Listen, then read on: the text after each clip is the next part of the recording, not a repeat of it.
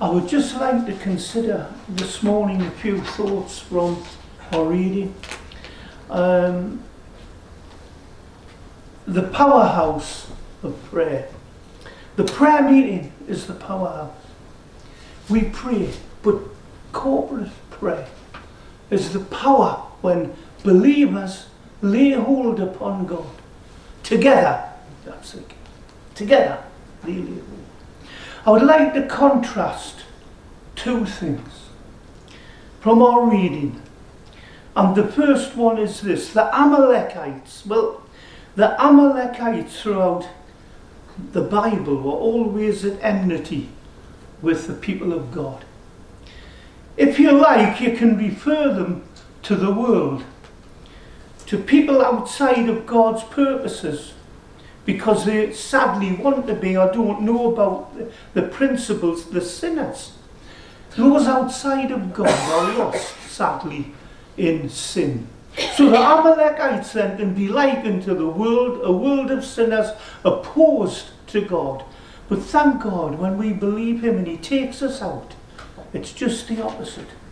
So then they were opposed to God, and behind them it was Satan motivated, the enemy of God, the enemy of God's people, the one who always stirs up and causes the problems until it's sorted out in the end.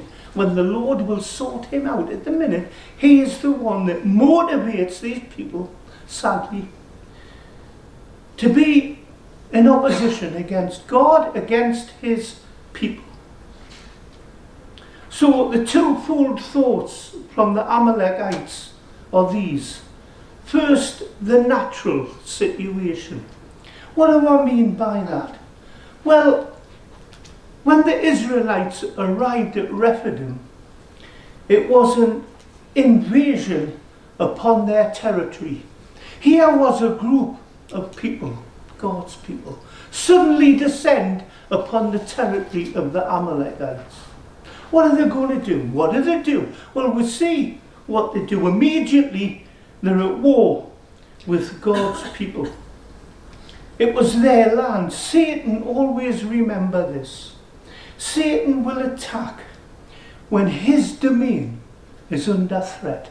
Whenever God's people will stand up and be counted, whenever God's people will declare the truth of God's word, to save sinners from sin, what's required. Satan will attack because it's under threat. You see, would to God that his domain was more under threat when believers, and that's the powerhouse of prayer, when believers get together and pray, that is the power against the enemy. There is no greater, no other power than this because we're communicating with the loving Father, a God who cares for us and even cares for them in the world. So, how important is that? Salvation for the ungodly is most important of all. That is the greatest need of the church, for the church today. That is the greatest need. It's missing. It's missing. The prayer meeting's missing in many meetings, and people are missing the prayer meeting because that is the only way to get the grips with God together against the enemy. You see, that's the important thing. So important. It's prayer that will change things. It's prayer that changed my life. It's prayer that changed our lives when we reflect back over over the years those lovely people that God brought into my life believers who prayed for me who cared about me and it still goes on all the way back and, this is where we give thanks for this how important it is and here to me then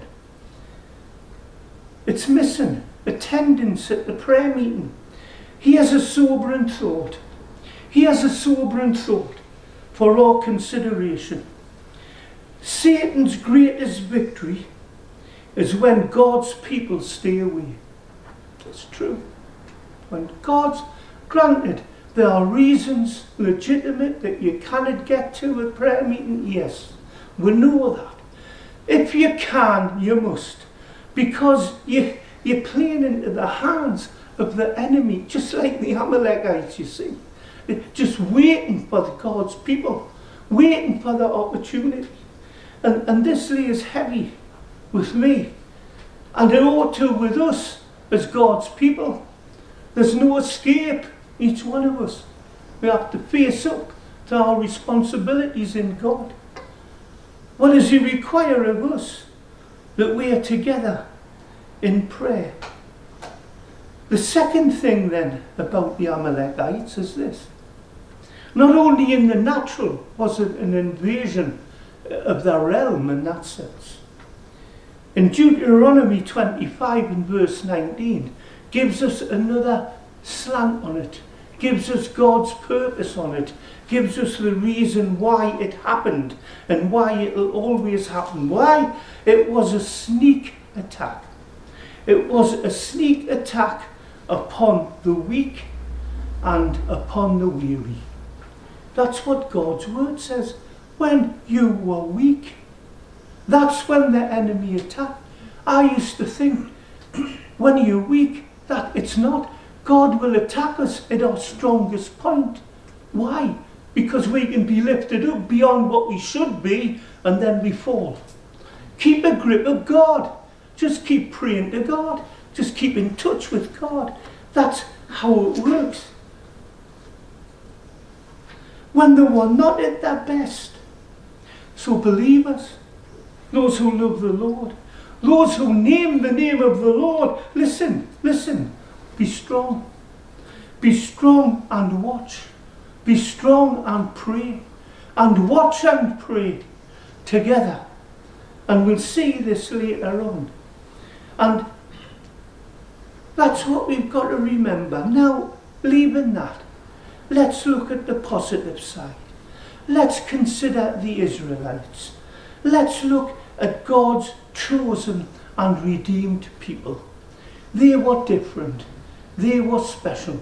If you read Numbers and you read Balaam when he was called to curse God's people, he said this to Balak, the king of Moab. Israelites going through their land just the same. He thought the power of curse would work on God's people. He didn't attack them openly like the Amalekites. He came a different, the enemy, he'll come a different way all of the time. Be ready, be watchful for him. You see, what happened was this. They were set apart as God's people, and he said, Balaam said, How can I curse those whom God has blessed? Couldn't. It is impossible. It will always be impossible. When the believer prays and gets a hold of God, he is getting the grips. They are getting the grips. They are believing God. And if you have the faith and the trust uh, beyond what you even have in yourself, if you think you're weak, be strong. God will honour that when we pray. You see, always remember that. Let's look then it's some of the things about God's chosen and redeemed people. We are. We are chosen in Him.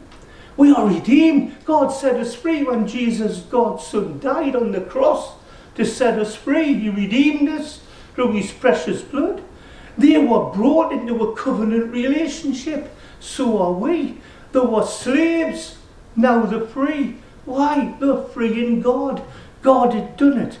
So, first of all, looking at God's people, first thing is this they were a people under divine protection and providence.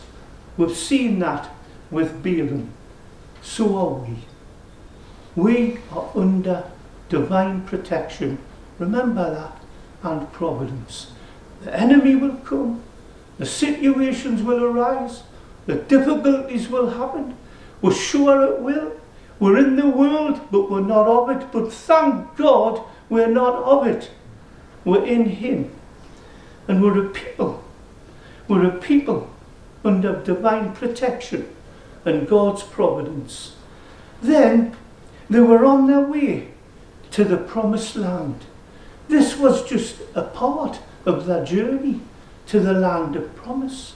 so are we. God encourages us. We're, there's a promise waiting for us. It's a home in heaven. it's sure. It's God's promise. But they were passing through a difficulty and a situation to get there, and so and so are we. And then thirdly, they were learning God's ways. For them, as his chosen people, set apart, he took them to a mountain. He gave them his word. He, he ministered his rules and, and living to them so that they could live the right way. Does not God do this through his word? Are we not strengthened through the word of God? Is God not ministering us? Take a hold of all the promises in God's word, word when we pray and face the world and face the enemy and take what God gives us into them situations. Then, fourthly, they were in touch with God through God given leadership. How important that is. Moses was chosen by God, set apart to lead God's people in that special way. The man of God is so important. The man of God for each church, each individual assembly, is called and appointed. He's special. The pastor of the church is very special because he's appointed and in God he's anointed. And that ministry is the ministry for the church because it's God appointed. Leadership is vital. Support in leadership is vital. The leadership of the church were all important. The fellowship of the church were all one in him. Special is the pastor. Why? Because he's protector of the sheep. That's why. That's exactly why. He looks after us, just like sheep. Pray with him. Pray together. We've looked at the points. So are we in all the things. But do we pray together? Are we praying with the man of God? Are we gathering together in fellowship to see God in that place where we ought to be? And then, fifthly, this is so important. It was while the battle was taking place, victory was assured. By and through intercessory prayer. By that, the battle was taking place, and Moses, the man of God, was up on the hill, his hands raised up, were ready. While his hands were raised up, they were winning. When his hands were lowered, they were losing. Listen, when his hands were up, when our hands are up, our heart's got to be up with it. We can stand in the presence of God all day with your arms uplifted, giving praise. But if your heart is not right, it doesn't work. It cannot work but a prayerful heart, Bill, every time. And that was Moses, the man of God. So, how important is corporate prayer? Are we supporting each other in prayer? Do we support each other? You see, there's a thought in prayer as well, if we think about it. You see, when we pray ourselves, we're talking to God and intimately, and that's true. But when we're together, there's a strength in being together because we're not only praying for, we're praying with. And that's the strength of corporate prayer. So in verse 12 of our reading, one man's prayer winning the battle. But what was happening when his arms, because he got tired? And you do get tired. That's why you need support. That's why we all need support. That's why we need to be in the prayer meeting all of the time. If you're going to lift up holy hands, lift it up in the prayer meeting anywhere. Yes, give worship, but prayer is vital. Prayer works every time. They were winning, but when his hands were down, two went with him. That's so important. The importance of upholding the man of God. Why? Because Hur on one side and Aaron on the other held up his arms. Support. When he was weak, their strength was his strength. All of their strength was the winning strength that brought about a victory. All our strength brings about a victory when we're of one mind, of one purpose, of one desire, come together and believe God. Believe God. That's how important it is. So it was while Moses held up his hands, victory was there. As I've said, the need for support. He had all the dedication. He was the man of God. He had all the direction. He was one man in God, but he was the leader of the people, just like the pastor. The desire to pray, pray together, so important. Many more required. What we need is a real desire to pray for and with Him. Let's pray together. God's man is chosen. We are chosen in Him. We'll work together. God will increase the work. God will add so much more. What does He want from me? What's He asking of me? You see, we've all got to ask ourselves that question. If there's more, how much more? If it's how much more, what's it for? And where do we need to be while we're praying as well? So, a lesson to be learned.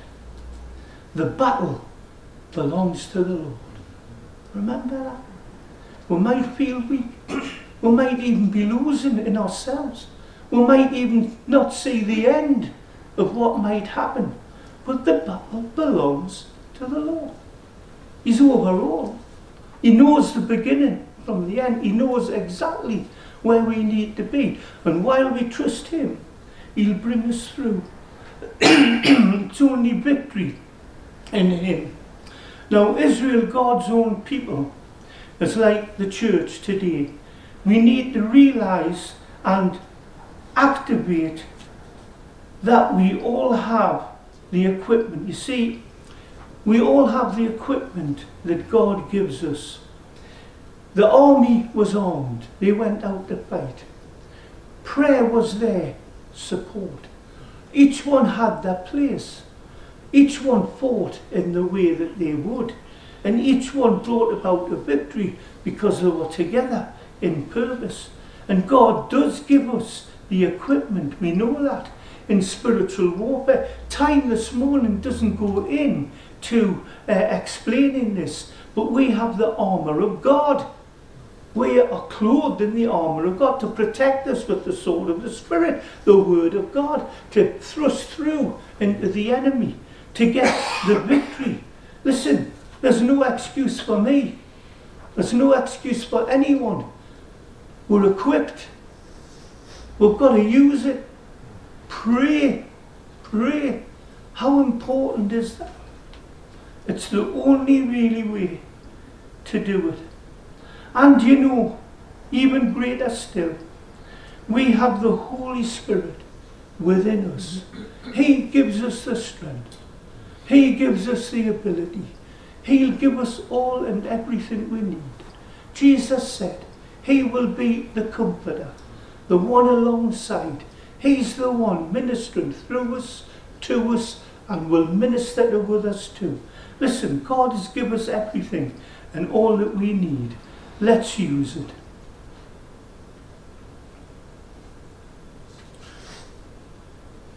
So, in building up the work of God and considering our nation, if ever the nation needed, needed God, it's today.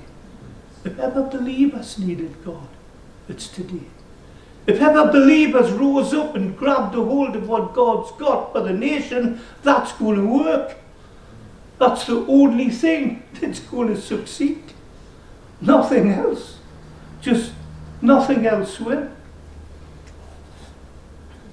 So there's real purpose in prayer. And do you know what that is?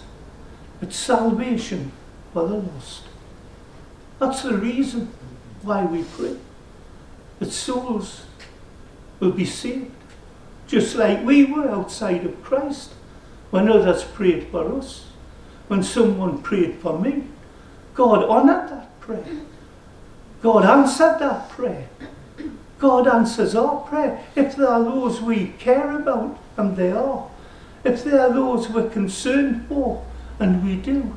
If there are those we want to see saved, and that's all and everyone, then pray. Then pray to God and believe that God can do it. And God will.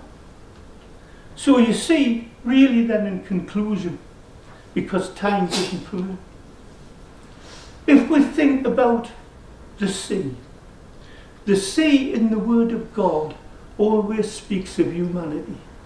The sea will always speak of us. And what do I mean by that? Think about a ship. Think about sh- a ship on the sea of humanity. Just like a ship, the church is a witness in the world. We're a witness in the world. First, the vision. The vision then is all on board. The vision is get on board the ship. The ship's away. The visible is afloat. We're on our way in prayer. We're afloat. We're good. We're good. The victory, the victory is safely moored. because there will be a victory. Just like them Amalekites were defeated. It took time, but it was prayer that won. What was the battle? They had to fight it through. It's a battle. But it was through prayer that they won. And you know what? Salvation for the lost at the greatest cost. Yes, we lift up holy hands and magnify the Lord and worship Him.